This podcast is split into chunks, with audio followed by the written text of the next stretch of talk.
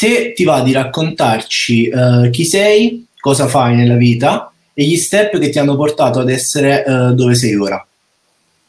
Mm.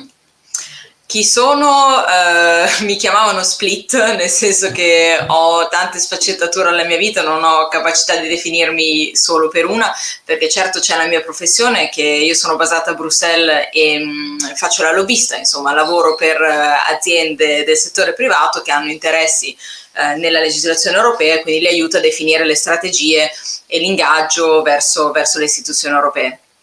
Sono anche ovviamente molto eh, impegnata in politica, eh, prima con Più Europa e adesso con Azione, quindi ho anche questo cappello e poi c'è tutta la parte di, di persona, quello che mi piace fare, le avventure, lo sport, le relazioni, quindi ehm, sono un po' tutto questo. Come sono arrivata qua?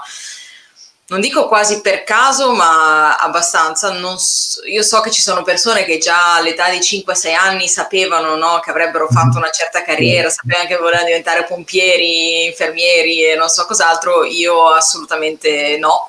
Quello che ho saputo fin da piccola, fin da molto presto, è che volevo esplorare un pochino di più al di là della, della mia città natale, che poi è Milano, e quindi ho sempre cercato di andare a fare esperienze fuori eh, al punto che sono 17 anni che sono via dall'Italia, quindi la, l'unico filo conduttore, se vogliamo, di tutta la mia vita è stata sicuramente la curiosità verso, verso l'altro, verso il diverso, verso quello che c'era al di là dei confini, sia nazionali che personali.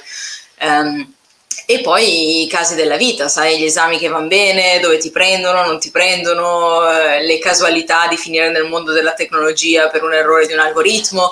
Insomma, sono stati tanti step casuali che mi hanno portato ad essere qua.